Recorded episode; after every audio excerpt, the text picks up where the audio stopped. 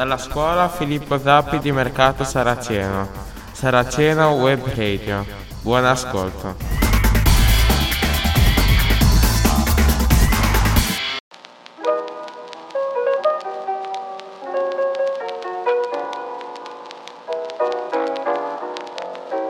Bentornati su Saraceno Web Radio, sono Alice e oggi volevo parlarvi di una domanda che molte persone si fanno.